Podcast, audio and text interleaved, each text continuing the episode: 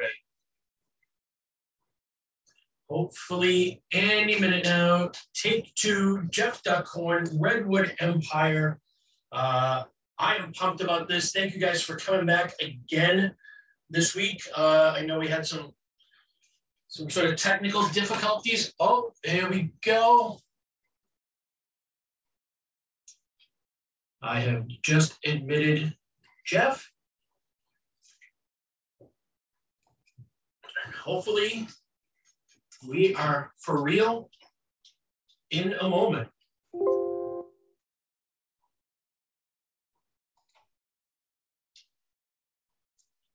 Hey! Can you hear me? I can hear you. I can hear you. I can't hear you. So let me make sure I have the right thing set up here.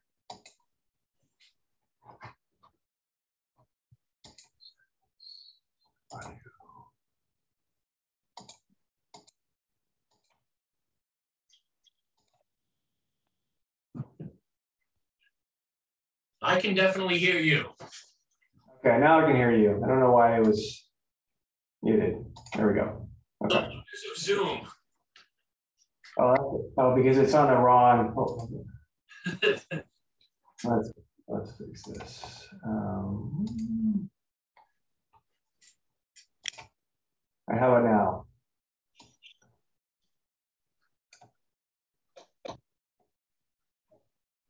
I mean, we're better than we were last week, so this is okay. Cool. Now you're on my speakers. It was it was on the lap. I have a laptop plugged into a dock, so okay. Got it. Right on. This is awesome. First of all, thank you so much for doing this. Uh, yeah, I've been excited for this all week, all day. It's good to see you again. Yeah, great to see you, man. Wait, where are you at? You're in the back office there? Yeah, I'm in the office here. Uh, my fake little backdrop that we used to use. Uh, during COVID, we were shooting video in our redemption center because they were all shut down. Right. So that's our backdrop there, and I just kind of recycled it so you don't see the, the mess of the office behind me. Yeah, yeah. Cool. Love it. Um, Cool. Uh, I don't know how much time we have, so I'll get right into things. Um, you know, list of questions and kind of geeky stuff, because I'm fortunate where my customers love the brand, but they love the, the nuts and bolts and the geeky, nerdy little details. So cool. Love it, man. Yeah, I got, I'm, I'm, I'm good on time. I got, I got an hour at least. So perfect. Yeah. I want to start out with the story of how you became master distiller, which I just thought was a great story, but I don't know that people know that story of how you started with Derek and how you became master distiller. Yeah, yeah, it's uh, it's pretty unique. Although, I mean, I think if you talk to a lot of distillers, we kind of all have different paths to where we're at now. There just isn't a lot of formal education for distillers uh, in the U S still today, unlike winemaking and brewing, where you can go out and get formal education. For us, a lot of it's on the job or somebody you knew or right place, right time. And that really is uh, what it was for myself. I, I started with our parent company, which was a wine company at the time back in twenty eleven. And I was hired as a cost accountant, believe it or not. So nothing really to do with production, more, you know, number crunching, Excel sheets, uh, managing Uh, the cost of all of our, our wine projects, and then doing some other uh, financial stuff, general ledger, uh, asset management as well. So very, very much a financial, you know, accounting role. Um, and I, I've done that for most of my professional career. I mean, I'm in my forties now, and I was in my late thirties at the time, and it's fine. I mean, I like numbers. I've gone to school for that, um, but I'd, I'd always kind of wanted to do something else. And, and I do a lot of other stuff when I'm not working, obviously, like we all do, but I, I, I feel like I'm a maker at heart. And so I've been making stuff at home since, you know, before, like beer, I've been doing forever at home. I lived in Idaho for seven years and we did a lot of home brewing there and really fell in love with home brewing, and, and then just kind of branched out on different fermentations. And so love making stuff, have a big backyard, love growing stuff, love, you know, all just getting my hands dirty. And especially when you're staring at uh, screens and spreadsheets all day, you really need a creative outlet. And so that's kind of where mine went. And uh, and then we started, we sold our, our big wine brand in twenty twelve, uh, a little less than a year after I'd been here, uh, Mark West. And um, that kind of created this opportunity because Derek wanted to, or Derek, our owner, wanted to keep going with wine, but he also was really um, excited to diversify and get into the, the world of spirits. And he's a very passionate guy. He loves gin. That's kind of his like, his spirit of choice. He has a house in Barcelona in Spain, and he loves the way that gin, it just has all the, yeah, there you go. You got a picture of the, or a bottle of gin right there. So he really wanted to do a gin, and he wanted to do spirits, and he didn't know much about it. And so, uh, but he had money from the sale of this wine brand. So he said, let's, let's build a distillery and figure it out. And so that was kind of the company direction. And I quickly raised my hand and said, hey, I want to be involved in that, you know, and I want to I want to reinvent myself. And so we kind of talked about it. They're like, yeah, you can be involved in the financial side of it. And I was like, okay, that's cool. But actually, you know, I, I think I can do more. And I really want to get my hands dirty, and I'm, I'm not afraid to, to learn and start at, you know, ground zero. And so I just kept pushing and pushing. And it took us a little longer to get built out, you know, planning in twelve, starting to execute in thirteen, ordering stuff, and, you know, fourteen, and fighting through permits and delays and whatnot. And so we didn't get operational until Uh, spring of uh, twenty fifteen. And uh, by then the distiller that we had hired had been here over a year, and he kind of decided that maybe this wasn't the right fit for him. And so he decided to move on pretty, uh, pretty soon after we got up and running. And that just pre uh, created this incredible opportunity for me. And Derek was like, okay, well, this guy's no longer with us. We think he can step in and figure it out. And so, yeah, so that was, uh, it was pretty sweet. I mean, you know, sometimes things happen in life, and you're uh you get something presented to you, and you just gotta you gotta take it and run with it. So that's definitely what I did, and I, I think it's worked out. uh I I definitely did not know what I was doing early on, but fortunately uh the owner and management were patient with us. I, I kind of pegged some people internally to help us, and we had the wine side still, you know, supporting our, the, the business side of things, so we didn't have to quickly start churning out products and making money back. And I think that's really what long-term has led itself to a lot of the success that we have with our brands, and in particular with Redwood. It's just that that ability to be patient and to let things kind of, you know, slowly mature over time, whether it be, you know, you know, products or, or stuff in barrel or new ideas, and just really to, to go slow. And so that's really paid off for us. And it's just, it's allowed me to learn a ton and to really do all of our whiskeys the justice they deserve. So yeah, so it's been really, really fun. I mean, so it's, can't believe we're seven years into it now, seven and a half now. It's pretty wild. Wow. Wow. And great success too. Uh, you mentioned wine. You're obviously part of a big wine name out there, but you didn't really have anything to do with the Duckhorn wines at all? No, my, my aunt and uncle founded the winery back in the late seventies. And so that was, you know, not too long after I was born. So it was always in the periphery. Uh, I lived in Napa for a number of years growing up, so we would always visit. I got the opportunity to work harvest there and, you know, do some like grunt work along the way, but never formally involved in the winery. But I mean, when something like that's happening in the background of your family, you're obviously aware of it, and a huge amount of respect. And it really was, you know, kind of a driving force for that, uh, for me, as far as, you know, like what, look at, look at somebody did from, from nothing. And it was just pretty amazing to, to see the success they have. And so really, you know, some influence from that standpoint of just watching this, this uh, little winery grow up over the years into the juggernaut it is now. So very cool to see from the, from the sidelines, so to speak. So I just read the article in the Whiskey Advocate about sort of the wine relation in California. And I didn't realize that Lauren was from Pat's and Hall. Yeah, it's pretty, pretty wild, right? Yeah. So it's pretty fun. We go out and market together, and it's a lot of fun. So yeah, her her parents uh, founded Pat's and Hall, and they've since sold that off as well. So we've got a, a you know, Pat's and a Duckhorn uh, leading the charge in the next, you know, the next, uh, you know, I don't know, evolution of, of spirits, you know, or, or, you know, alcohol in Sonoma County and, and West, you know, you know, wine region. So it's pretty fun.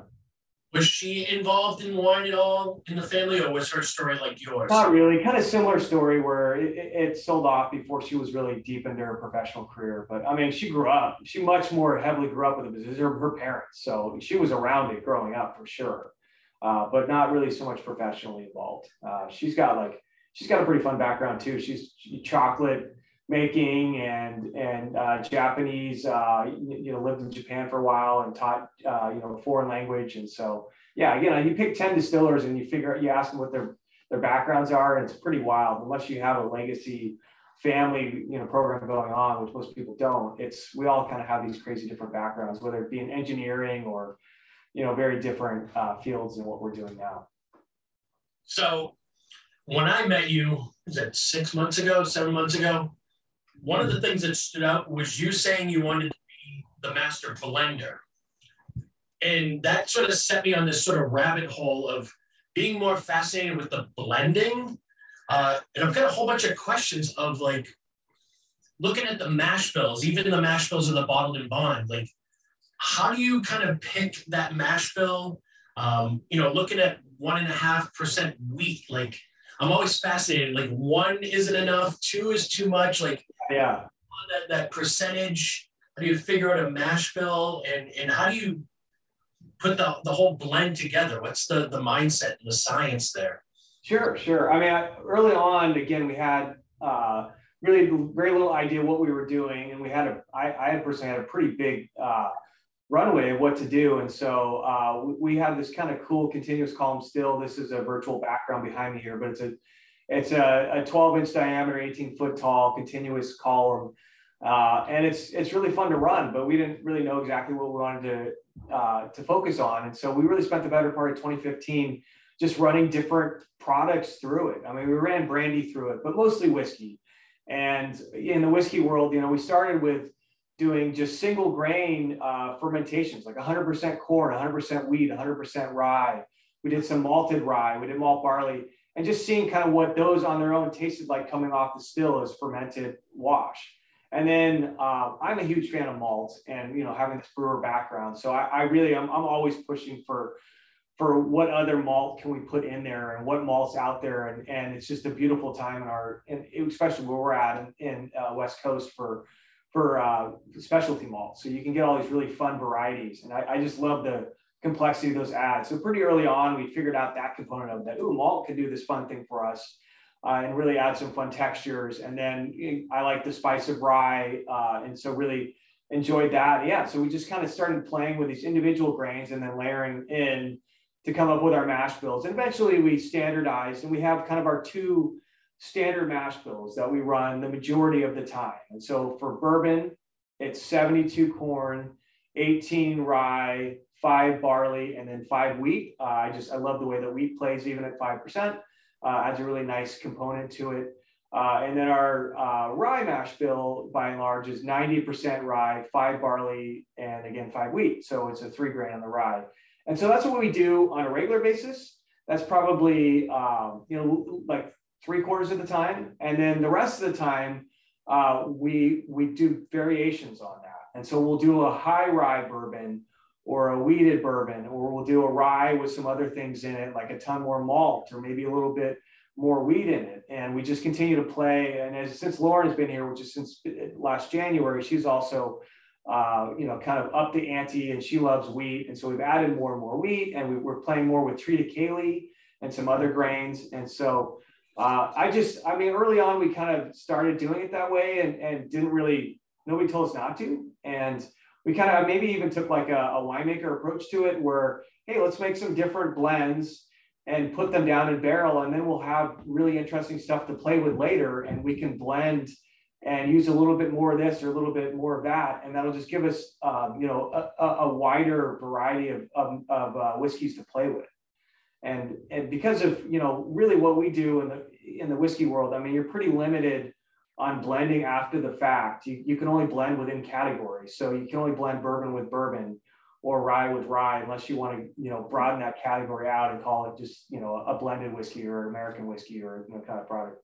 So for us, we really have to make our decisions when we're mashing, which is a little bit daunting because you're like, okay, I'm going to decide what a whiskey is going to taste like, you know, five years from now today by ordering this grain. And so I really like the flexibility of having different mash bills to help, you know, just create those complexity. Uh, and it's, it's just super fun when it comes time to taste through it too. Does it get more costly to run a whole bunch of different mash bills? Um, not Not if you do it right. I mean, I'm pretty organized because of the, the accounting background. I, I, I lay out, I order material out, um, you know, at least three and usually six months out ahead of time. So as long as you're batching stuff correctly, your costs are pretty much in line. Uh, most of our barley, we're still ordering as fifty pound bags, and we're adding those individually, you know, four to eight bags per batch. Uh, the other things are actually, um, they are being blended and milled for us at our, our grain supplier, which is now uh, a company out of Sacramento called, called Adams Grain. So all the raw grains, so as long as we have it, you know, do it ahead of time, they, they, they mill and they blend it for us, and then they create the bags and they ship them down in these two thousand pound bags. So it's just more of a time logistics thing as opposed to cost. Cool. So speaking yeah. of blending, were you part of this? Oh, yeah. Yeah, so so that is a very similar blend to what's in the current Lost Monarch. That has a portion of port finished rye, and we uh, we we took that out once we we launched relaunched we launched with the Lost Monarch. But a very similar blend, you know, the rye to bourbon proportion is about the same as it was in that.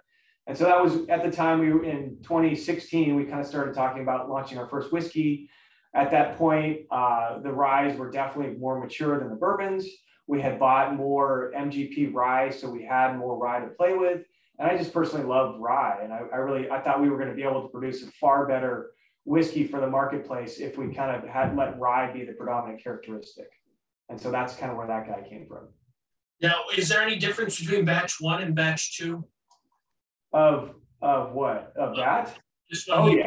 I mean, there's, you know, I think batch one had less of our grain to glass in it because we just didn't have enough available. So, uh, I mean, we're we're on batch nineteen now, I think, of Pipe Dream, and every batch is going to be slightly different. That's just the the nature of the game. My goal is to make the the the differences um, gradual over time, and so I will never consume a whole lot of one thing, so I don't have it available for future blends. So I try to slowly consume one something, one thing down, and then bring something new slowly up over time, and so that we're gradually adding, whether it's a new distillery or a new mash bill or some other new technique, like we've changed our cooperages over the years. I want to blend those in and blend those out over time.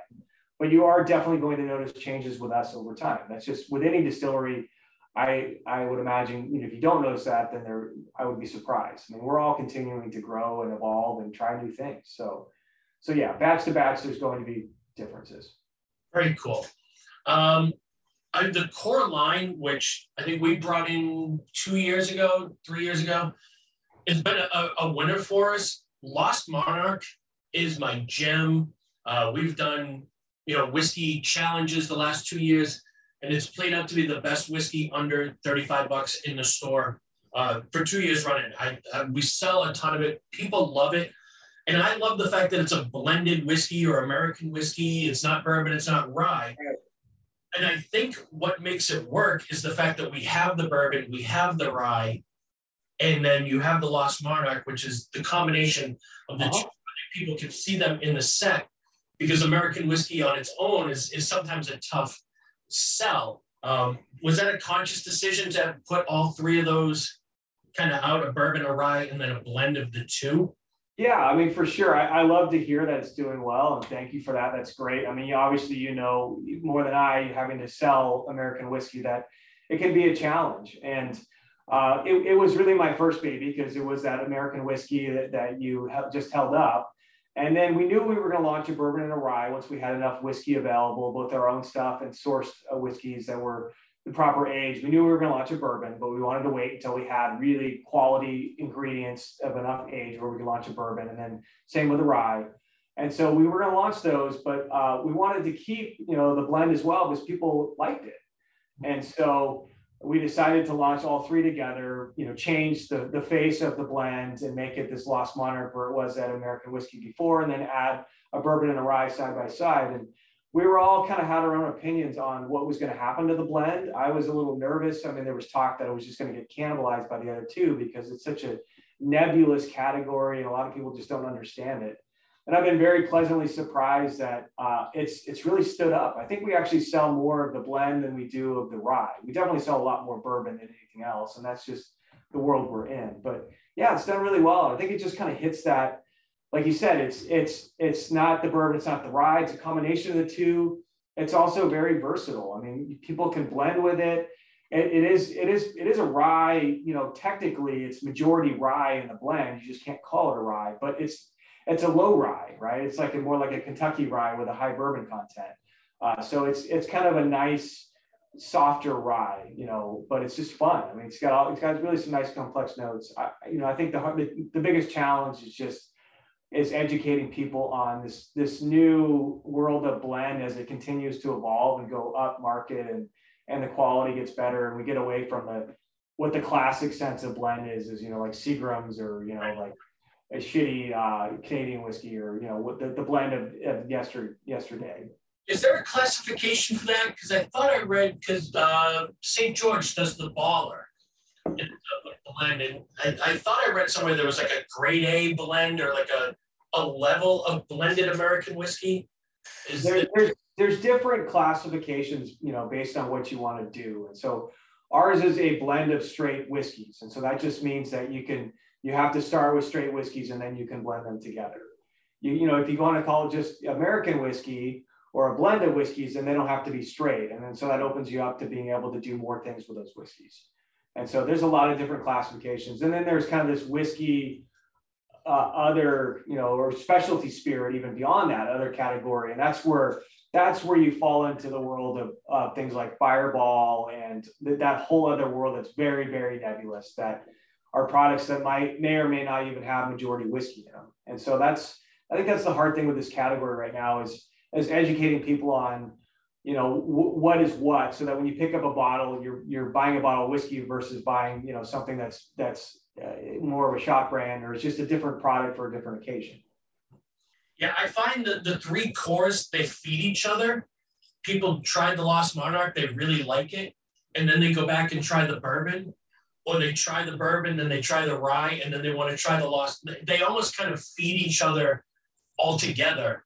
I love that. Yeah, I mean, I, I'm super fortunate. I didn't come up with the branding and the, the artwork, but it really is really what makes all of this go. I mean, it's obviously super important that the liquid is good at the end of the day. Otherwise, people are not going to buy it again.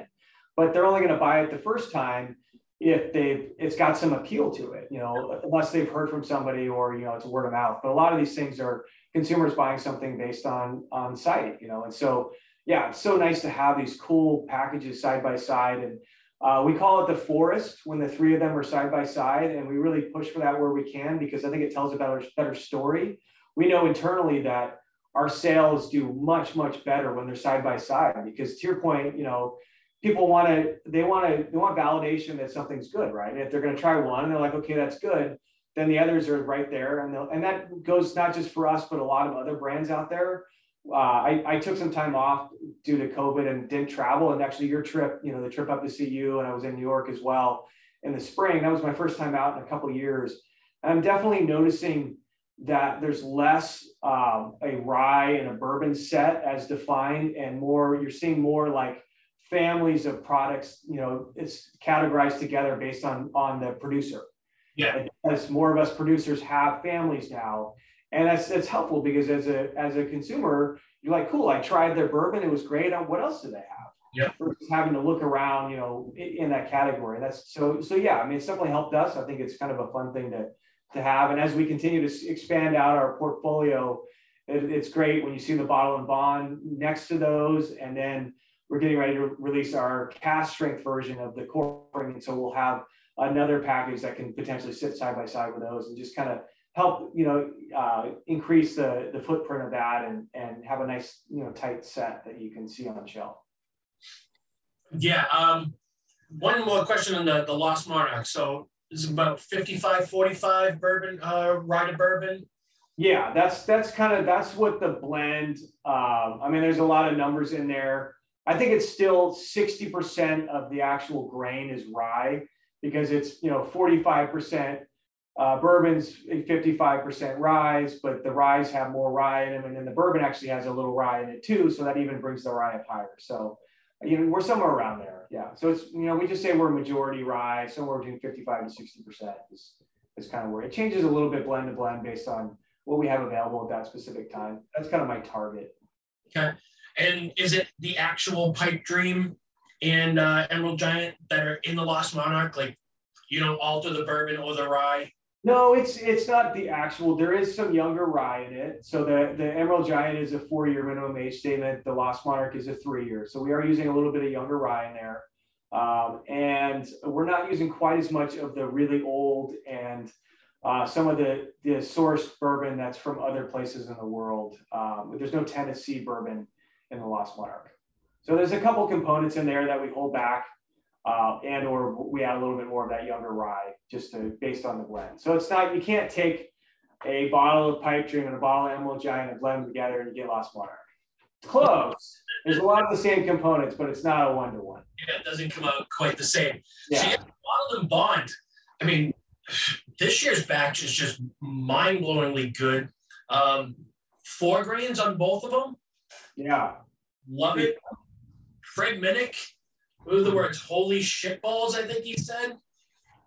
I know, that that definitely made my day. It's pretty fun to, to when you get, I mean, hey, we'll take everything we can get. You know, we're, you just don't know. Like I, like I said, we started making whiskey in twenty fifteen. I didn't really know what I was doing. I, I've learned a lot along the way. I've gotten a lot of education. I've gone out and gotten, I've gotten to do week-long workshops with Pickerel uh, while he was still with us and, and other people. And just, you know, you just, and also just a lot of trial and error.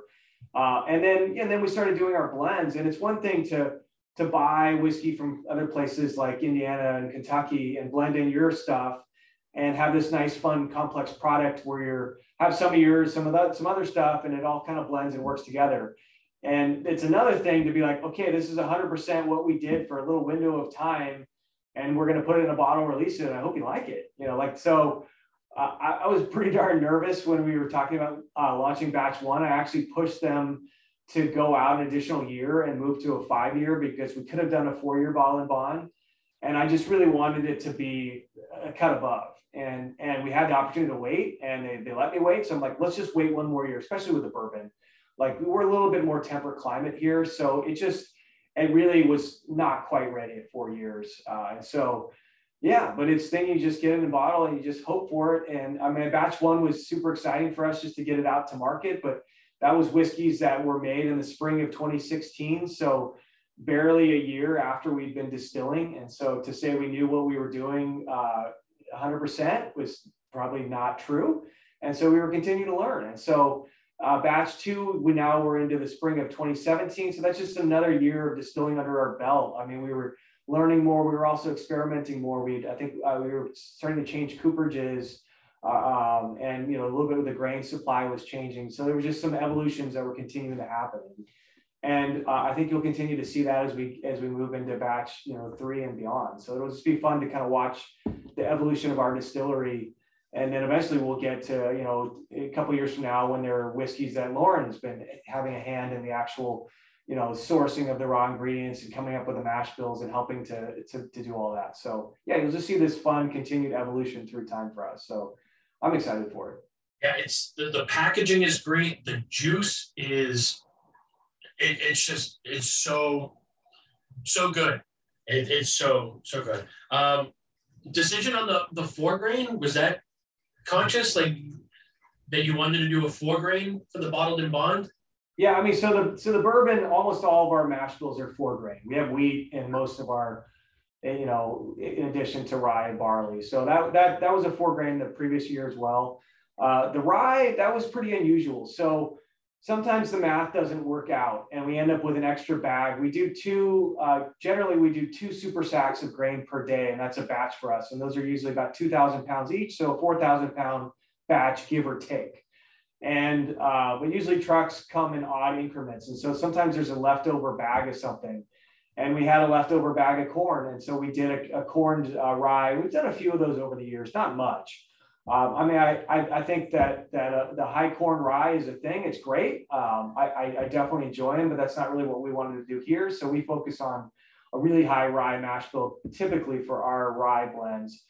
And so we just don't do a lot of corn typically, but we have these available. Lauren and I tasted through them. I, I think we had four barrels available and they were just delicious. So we're like, heck yeah, let's put those in because we can, you know, because this is going to be a seasonal release and And it'll be different next year. And it's just kind of a, it was fun, you know, and I think it, it It wasn't a lot, but you know, those four barrels and fifty-five, you know, they added just a little little extra nuance to the blend. So it was fun. Cool. Um, to me, this brand, it, I'm a music nut, and there are certain bands that I love that people never heard of. And then when you meet somebody who's like, hold steady, they're really good. Like, okay, we can be friends because you know this cool, quirky brand. band. That's kind of how I view Redwood. Of like, there are people who come into my store and I sell them on and go, oh, I've never heard that. I'll, I'll try it. And then there are people who go, yeah, I've had that. That's really good. And they go, oh, we're going to be friends. And I, to me, it's like this kind of cool whiskey drinker's handshake of, if you get Redwood, you're kind of in the know and you're cool. Like, how do you guys see the brand? Like, as sort of this cool thing, or are you going for bigger? That's tough. I mean, that's a great question. First of all, I love that analogy. And that's, I mean, for us to be able to, to get that word of mouth out there, that's really, it's been huge for us. I mean, we launched this, the, the brand, you know, really the, the big launch with the three core white label S K Us in fall of nineteen, not knowing what the future was going to bring for us. And then six months later, COVID hit. And so it was kind of a crazy time to launch a brand. And we obviously suffered on some aspects, but we had to pivot and we just moved to one hundred percent retail sales model. Uh, but because of everybody staying home and having a little extra time and probably drinking a little bit more, for better or for worse, and, and using all this social media, we, we kind of started to get this fun little buzz about us. And it was really, it was pretty cool. And it, I mean, we didn't really consciously do that. We, we tried to feed it where we could. And we were obviously, you know, responding to inquiries and and social media and whatnot, but it was just kind of this thing that really organically happened. So, so yeah, I mean, we definitely want to continue to foster that. I mean, that's, I think most brands would dream of something like that, where you, you have a, a bit of a cult following that are actually seeking you out versus you trying to push, you know, spirit down people's throats. So it, it's, it's, it's awesome. I mean, I don't think we intended it to that level. I mean, we obviously are going for kind of this, this, um, you know, boutique-y Northern California vibe, and I think, you know, we, we play into it well with where we're at and kind of our production methodology and whatnot. But it's it's one thing to try to lay that out there. It's another thing when it kind of develops organically. So it's been it's been amazing for us. Um, so we're we're trying to just gently foster that, but we also do have uh, pretty um, pretty large goals for where we want to go and where we want to grow. And so um, you know, we're we're going to try to try to walk that tightrope as we move through time. Uh, we're pretty limited with this still, um, pointing out behind me, our, our, our continuous column that we have currently. It'll only do about eight to nine hundred barrels a year. We're gonna push it a little bit more next year because we've got some additional staffing now. Uh, but there's just, the, that's kind of the cap we can do. And that's, so that's a little less than twenty thousand nine liter cases a year. And so we're pretty limited on what we can do in house here. We've, we, we have sourced and continue to source a lot of whiskey from other places in the U S uh, over time. But if we really want to grow the California component of it, we need a bigger distillery. And so that's kind of our next phase. Uh, we're, we're actively looking for a new home. We have actually a, a beautiful twenty-four inch uh, Vendome picked out. That's twice the diameter, twice the height, and really about nine times the output. Uh, so that will really be a huge game changer for us. And so the hope is to have that up and running by early twenty twenty-four. And then that's, uh, for Lauren and myself, that's the really exciting time, because that's when we really get to start to shape the next, you know, decade of Redwood Empire, and really California whiskey for that matter, because we'll be able to lay down, you know, five to seven thousand barrels a year and really become a significant player. And so that's what I'm excited for. Um, you know, I, what that does to our branding, you know, we'll see. I mean, our goal is to, is to be accessible. And that's something we've always strove for. Like you said, you know, Lost Monarch is, you know, from the, for the price point is something that delivers. And that's hopefully something that we can always have available is, is different products that deliver at their respective price points, incredible value. You know, that's just something that we're, we, we go for. So, uh, but yeah, I mean, we'll be able to do so many more cool things. I love single malt, and I'm really excited. We're gonna launch a, a little bit of uh, single malt next year. Uh, you know, American style, you know, one hundred percent unpeated uh, with some fun specialty malts probably next fall. And I want to do more of that. I just wish we had more still time. And so the goal is to, once we get up and running with the bigger equipment, to probably just dedicate this thing to running single malt all the time. And so, and then maybe we can do some more brandy and some other projects along the way. So uh, yeah, so I'm really excited for that. And we'll, we'll see how that, how our brand evolves with that. How much rickhouse space do you have? Mm. We have quite a bit right now here. We have um, we have about sixty-five hundred barrels on site. Uh, we own about fifteen thousand uh, barrels in total. The rest are in places, you know, like Indiana and Kentucky still. And I like them to live there at least for a couple of years. Uh, Kentucky whiskey has to actually technically live in Kentucky for the first year. That's a Kentucky state law, which is pretty fun. They want to get some taxes out of you. And I, I mean, I wouldn't move it anyways. I'm not, it's not like I'm going to use it. So, uh, so we, we keep things offsite for a few years. But um, yeah, and that's part of our build out process. Uh, we're going to need the ability to store thirty to forty thousand barrels of whiskey um, pretty quickly too. Like once the new still gets up and running, we'll be producing at least five thousand barrels a year. And for the first four years, those are, there's nothing happening with those barrels. They're just, they're all getting filled and put away. So uh, yeah, we're gonna, that's a big part of our current dis discussions right now is, is how do we design our rick houses, uh, you know, floor consideration, spacing, temperature control, kind of playing through all those things. Uh, we don't get very hot here. We do get in the nineties for, you know, a month or two here or there. Uh, but by and large, we're pretty temperate. We don't really, we might freeze a couple times a year. So we're kind of in between that. So uh, we, we try to encourage a little bit of heat where we can, but we just accept that we're a little bit more temperate. So things are going to take a little bit longer. We're going to have a lot less loss because, because of that. So we can wait a little bit longer and our angel share is not going to be as brutal. And we just, you know, give it a little bit more time. So that's kind of our strategy that we've employed so far uh, for aging. Uh, we're mostly palletized now. So we're storing whiskey on its head with the bung drilled in the top. And that allows us to stack up, you know, typically four pallets at a time. It makes a nice tight cube. Uh, I think it's a much safer uh, situation for earthquakes, which we're pretty concerned about being here in Northern California. So uh, that's kind of the way our rick house is, is in today's world is, is kind of uh, top fill palletized by and large. We have a lot of rack as well. Some of our other suppliers use rack to do, do side fill, and so we put them on racks. I was going to ask you that geeky question. Is there a difference in stand-up barrels as opposed to lay-down barrels? Does it have any effect on the aging? I, I don't think so. I mean, I think it, M G P started doing it in like seventeen, and so we've started putting that into blends. Early on, I, I, I, I thought that maybe those they had a little higher loss in those barrels, but I think part of it's too was where they're storing them. They're storing them in big open metal sheds versus their traditional brick buildings. So I think that's that's lending more to the accelerated aging than anything else. Um, I yeah, I, you know, I don't know. We've tasted a lot. I don't really get much flavor difference.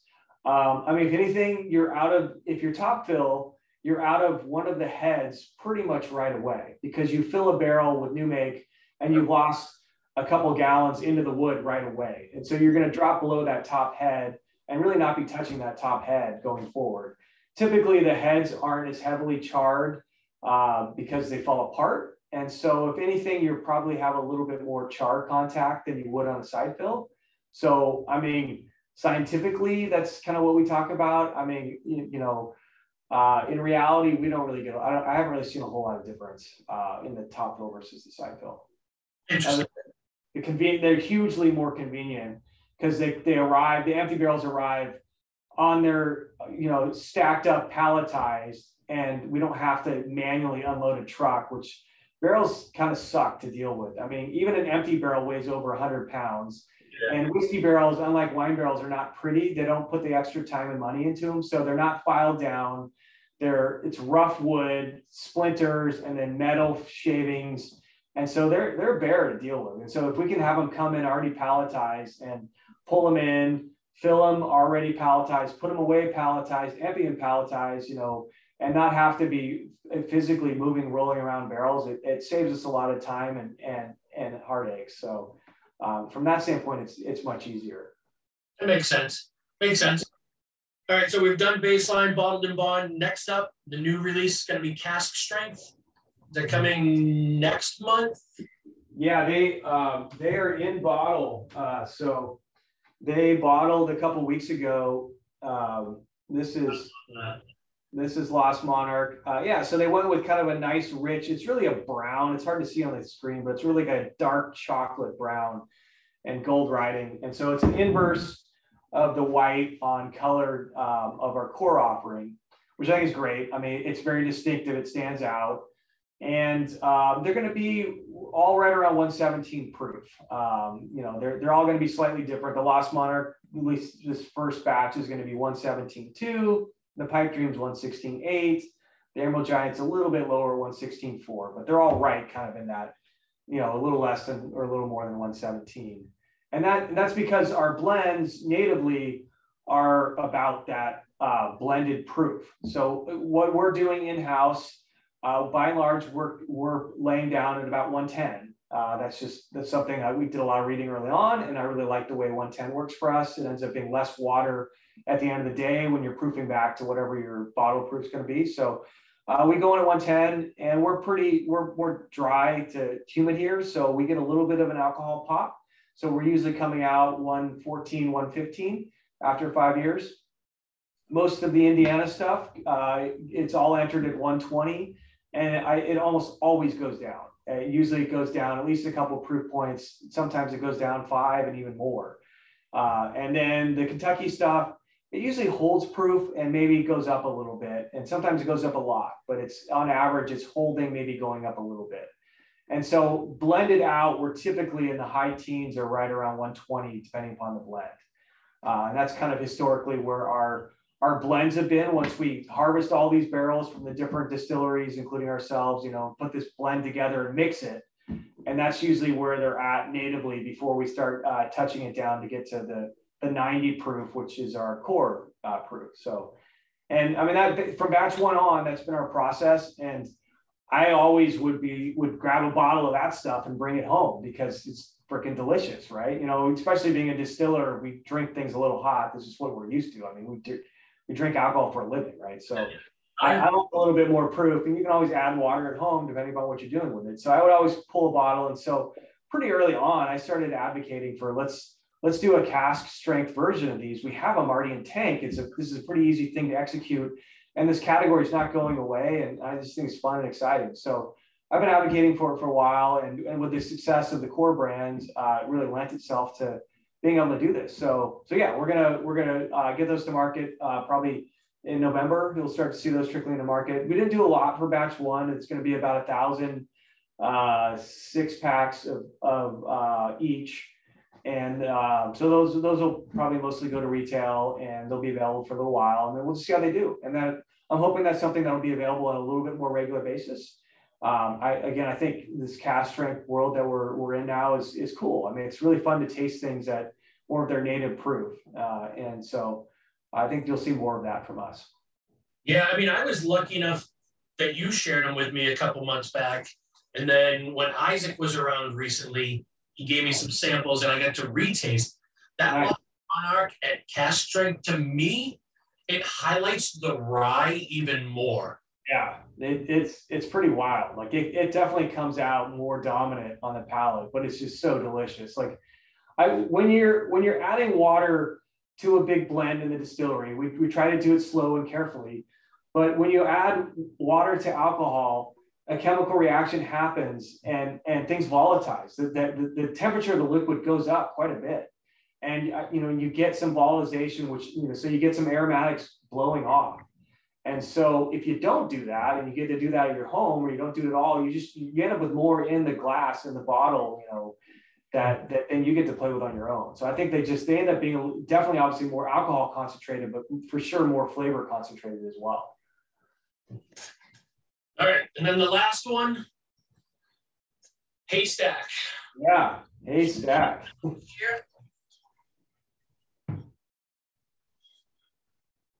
Uh, so Haystack is our um, is our barrel program.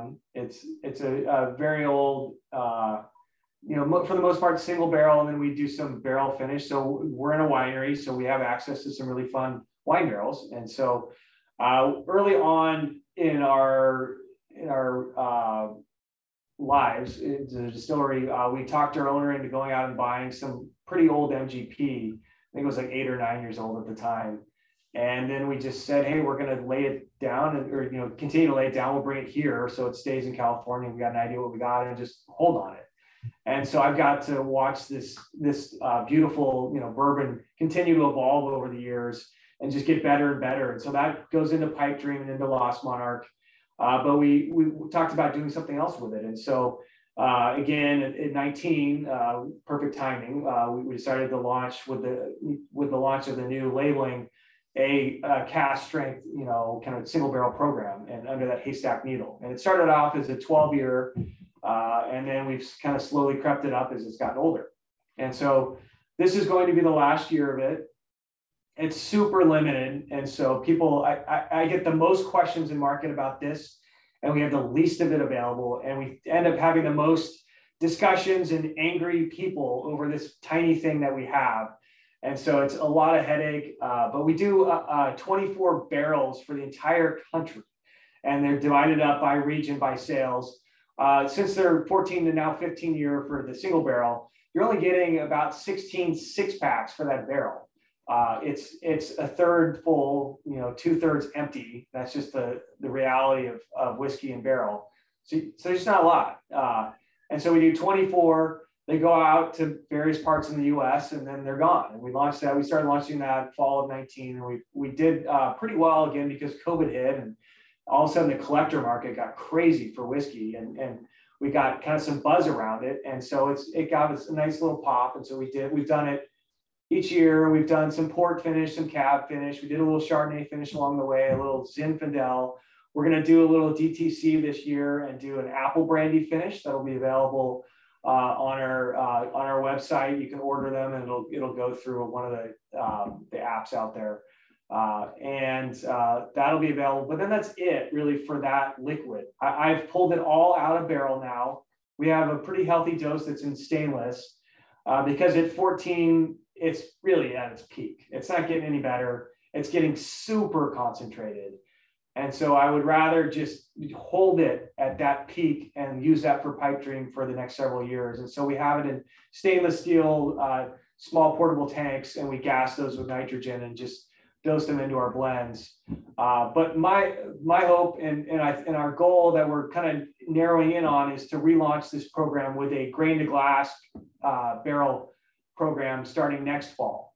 So I, I don't know if the if the packaging is going to stay exactly the same. I think it probably will, uh, but you'll you'll start to see starting next fall Haystack as a reinvention, and it'll be one hundred percent in-house distilled, and probably a, a seven year um, to start, and and a, both a bourbon and a rye, because we do both here. And so the, the goal is to start morphing it into that for the next uh, for the future.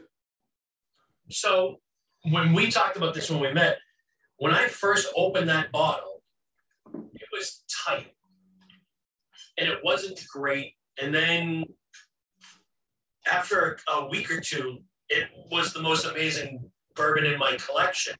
Uh, what is the, the reasoning, the science behind that? So just air needed to get into it?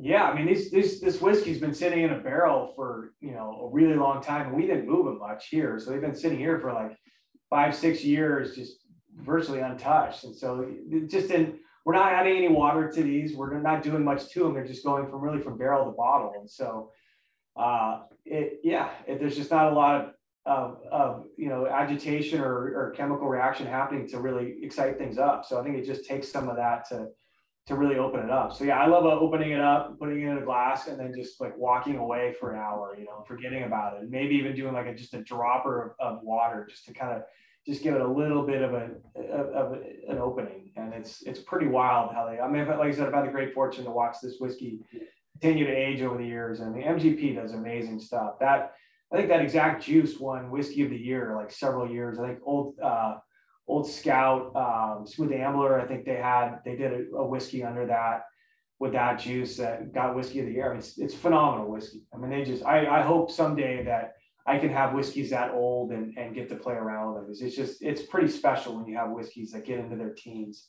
And that's part of our long-term plan, is try to hold back ten percent or so of what we do every year for long-term aging. And so that'll be the goal for us, but it's it's it's pretty special. There used to be a lot more available, as you obviously know. I mean, you used to be able to get really good stuff for not a lot, and now you can't get anything. I mean, it's insane. You know, it's uh, it's gotten really, really competitive out there in the world. But they they are very special when you get to try them, uh, those older whiskeys. So that bottle that I have, is that Scattered Peaks barrels that it's being? If it's a cab finish, it would be Scattered Peaks, yeah. Which is fantastic.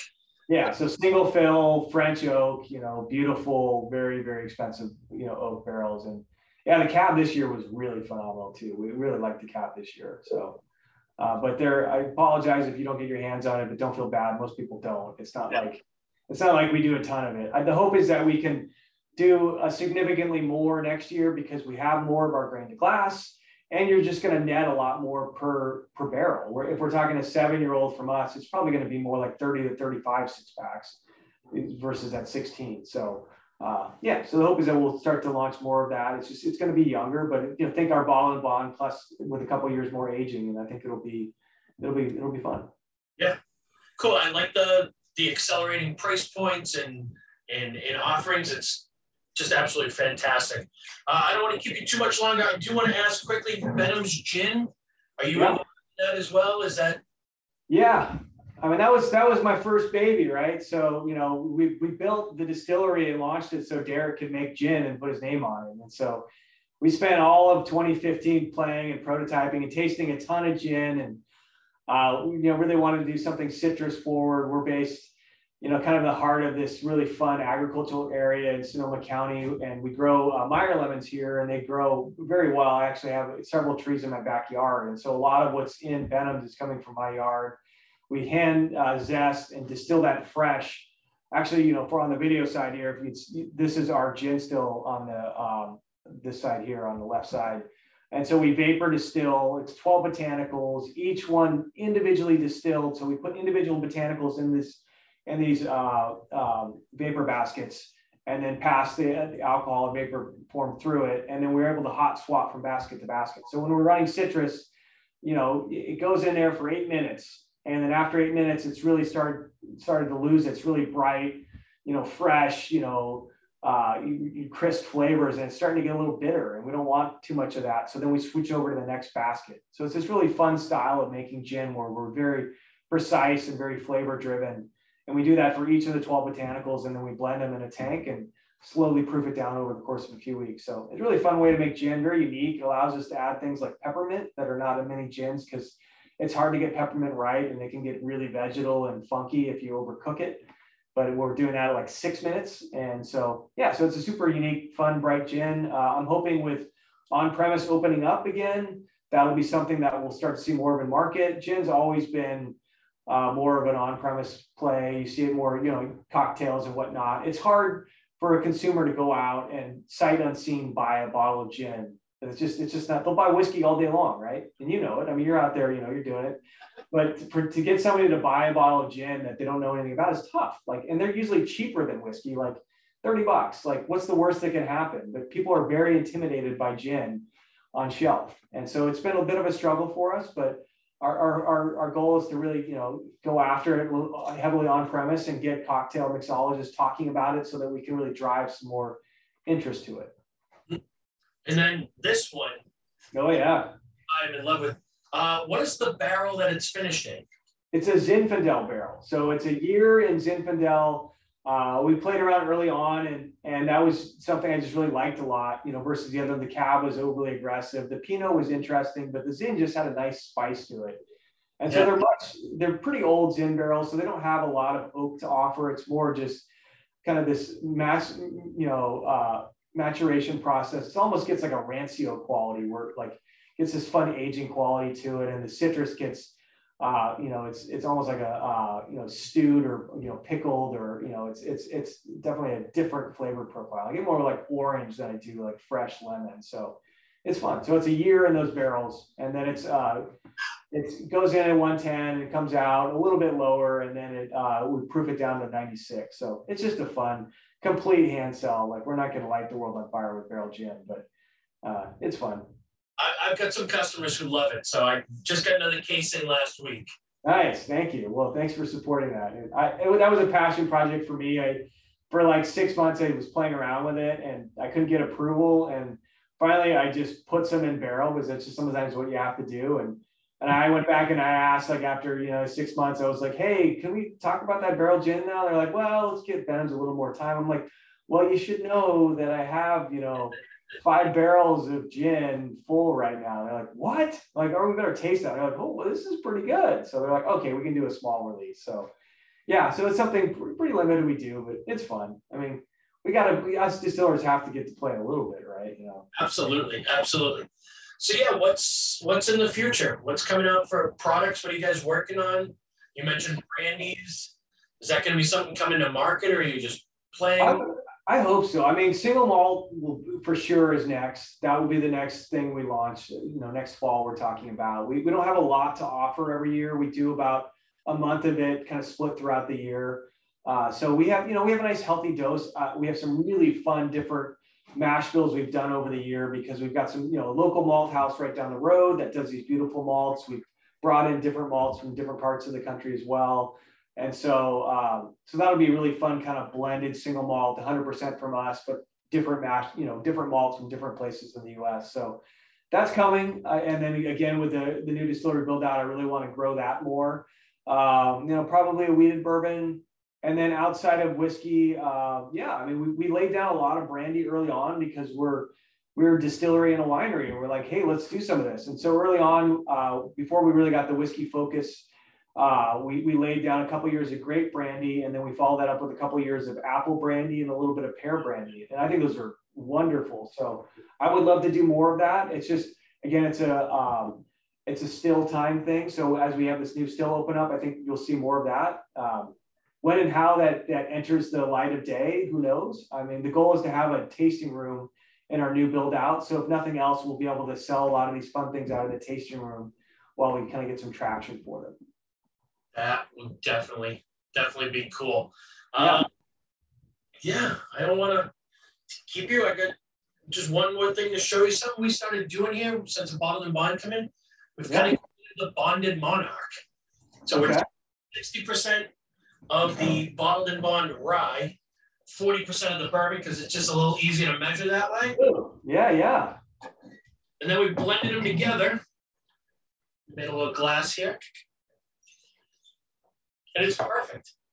It's I have not tried that, believe it or not. That's awesome.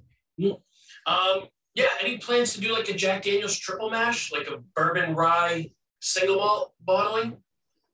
I don't know. Maybe. I mean, you know, sky's the limit. You know, we're always looking for suggestions. So yeah, what what would that look like? What would you? Uh, Jack Daniel's just did a bonded triple mash. It was their bourbon, their whiskey, their rye, and their single malt. Uh, so so distilled and barreled separately, and then blended. So yep. they're just calling it a a triple mash whiskey. Yep. Yeah, oh, that'd be fun. Yeah. I mean, I like like we talked about with the start of this. I love the aspect of blending. I think it's kind of gotten beat down over the years, but now I think it's it's starting to be elevated again. You're starting to see more of that because there's just so much so much art to it that is it really takes a long time to learn. I spend more and more of my time just tasting through stuff and watching things over time. And so, um, yeah, I mean, to the extent that that consumers were will be more and more open to letting us do non-traditional things, I think it's going to be super exciting. Uh, you're going to see fun things like that. So I would love to do that. What do you look for when you're tasting through barrels? Are you looking for mouthfeel, certain flavor notes? I mean, we start with the nose. You know, the nose is the, the, the nose is never going to steer you wrong. It it, it might uh, it might not give you the whole picture, but it's going to give you some directional picture. So pretty pretty much right off, we can we can pick out. There's just some barrels that that seem to be a little bit stalled versus the average, and so you can kind of isolate those out. And those are just a little bit muted for some reason. They're just they're not working as hard. Some they just need some more time, and so you know you start with the nose, and then yeah, then you just get into tasting, and and um, you know we try not to taste too many at once, obviously, but uh, yeah, you're just looking for things that are exceptional. I'm just I continue to be baffled by you can lay down, you know, like for us a typical lot is a week, and that's usually like sixteen to eighteen barrels, and you can lay those barrels down, lay that whiskey, it's all blended together in a tank. You fill sixteen barrels, and technically it's the same exact wood. And then you leave it, you know, and then four years later you come back and they taste radically different. And it's just crazy because it's the same liquid and the same wood, but there's so much variation in that that uh, barrel, you know, those different staves that it just creates a ton of different inflection points. So it's just fun to taste through them. And, and then when you get to every once in a while, you get those honey barrels. And then like you come around the, the distillery here and you'll see in the rickhouse, there's some that are chalked, you know, that are just like, Those will probably never see the light of day because we just keep thieving out of them, and and they're slowly disappearing over time. But yeah, every once in a while, you just get that liquid gold in a barrel, and it's pretty pretty amazing. So yeah, it's, it's going to be fun. Yeah, it's it's a lot of fun. All right, I will let you go. I think I've kept you for about an hour now, so. Yeah, this is perfect. Hey, I really appreciate your time, and, and thank you so much for continuing to support us. It was it was so great to go back out and market for the first time in quite a while, and and see such great support of our of our brands. I mean, that's just when we first started. I was out there begging people to try, please try this. So, you know, it's, I know it's from California, but just try it. And now, you know, going back in the market two years later and seeing this like groundswell of, of excitement we've had around us, uh, and it's really all due to to people like yourselves that have really taken our brand and, and embraced it. And uh, you know, we're so uh, thankful for that because it's just awesome. It allows us to keep doing what we're doing, and and it just makes for really exciting times. Yeah, I, I think for me it's it's easy because, you know, when it was brought to me, the product was good. I thought the packaging was cool. And I, you know, I was all in, and then I got to meet Derek, who is he's one of a kind. He's he's amazing. He was great, you know, and I got a sense of the passion behind it. That as much as he wants to make money, obviously, is is running a business. He wants to put good product in the hands of people that they can enjoy and afford. And then getting to meet you and that passion behind it just takes my love for this brand to another level, because the people behind it are just as good as the product inside the bottle. I love it. Yeah. Now we got Lauren. So now, and she, her passions are amazing. And so, and she comes from a very small, very craft distillery. And so she continues to challenge me and provide inputs and and and and elevate us even more. So it's just it's super exciting. So we're uh, it's fun. I mean, I, my job does not suck. Awesome. The future looks good. Yeah. All right, I will let you go. Hey, I appreciate it. Cheers. Cheers. We'll have a glass together next time I'm out there. Absolutely. Absolutely. Okay. Have a good evening. Bye. Bye.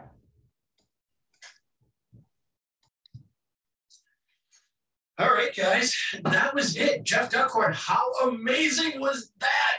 That was awesome. Uh, thank you guys so much for watching. Sorry I didn't kind of see all the comments. I was trying to uh, focus in over here. Um, but yeah, that was that was great. Bottled and Bond is in stock. Cask strength, you heard him say it. Not going to be a ton of it out there. Uh, we'll be limited, but I know, I know you guys will be looking for it, so I'll try to get as, as much as I can for you, uh, and then the last sort of version of Haystack coming out by the end of the year. All right, I'm going to wrap it.